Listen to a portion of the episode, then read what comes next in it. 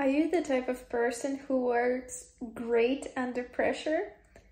Because I am, and I feel like I not only work great at the under pressure, I actually need the pressure to get work done.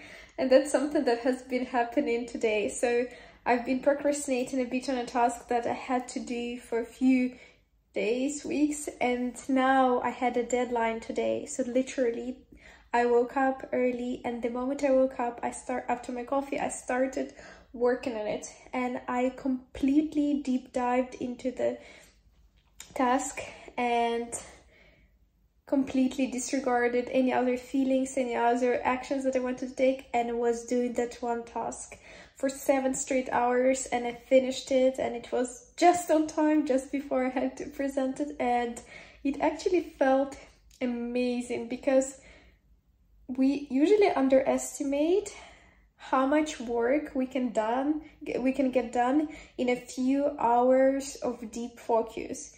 Sometimes even when we estimate oh that will take me a week or that will take me two weeks we just estimate us doing a certain task you know like 15 minutes here 15 minutes there half an hour here and half an hour there. But actually if we just sit down and get it done and don't stand up until we get it done, we can get it done so much faster. Because once we remove the distractions, we can also get into the task so much deeper. We can get it done better, faster. So that's something that I wanted to say, uh, to share with you because that experience that I've had today, I feel like what I've got done in those seven hours, it felt like it's the amount of work, that's, that could have been done in weeks. And I'm so proud that, that I've done it in seven hours. What I'm not proud of is the procrastination part. That's not cool. But something that Alex Hormozi was mentioning on this topic is that usually it takes us a hundred hours of deep work to get good at something. But the problem is that most people spread out those 100 hours over a course of a five years, 10 years. And also that got me thinking because I've experienced it today and I can only imagine if I sat down a few days in a row and invested those hours, how good I could have gotten at the thing that I needed to do and also at thing at anything actually.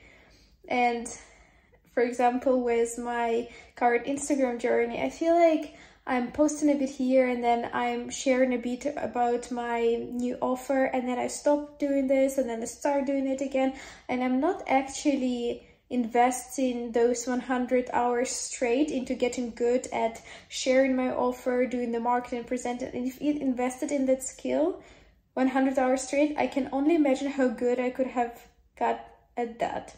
So this is this podcast is a reminder for you that if you want to get good at something, you can, and actually you can get good at that faster than you think you can, but you do need to invest those 100 hours of deep work and just sit down and do it.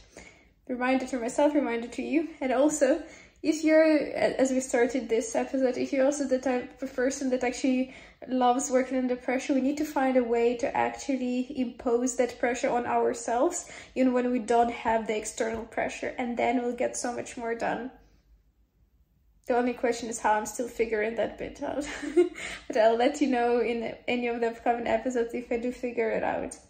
I hope you enjoyed this episode. I hope this episode brings you closer to your dream life because we're investing time and energy and we're doing lots of deep work and we're not procrastinating on doing the thing that will actually bring us closer to the dream, dream outcome. Thank you so much for tuning in today.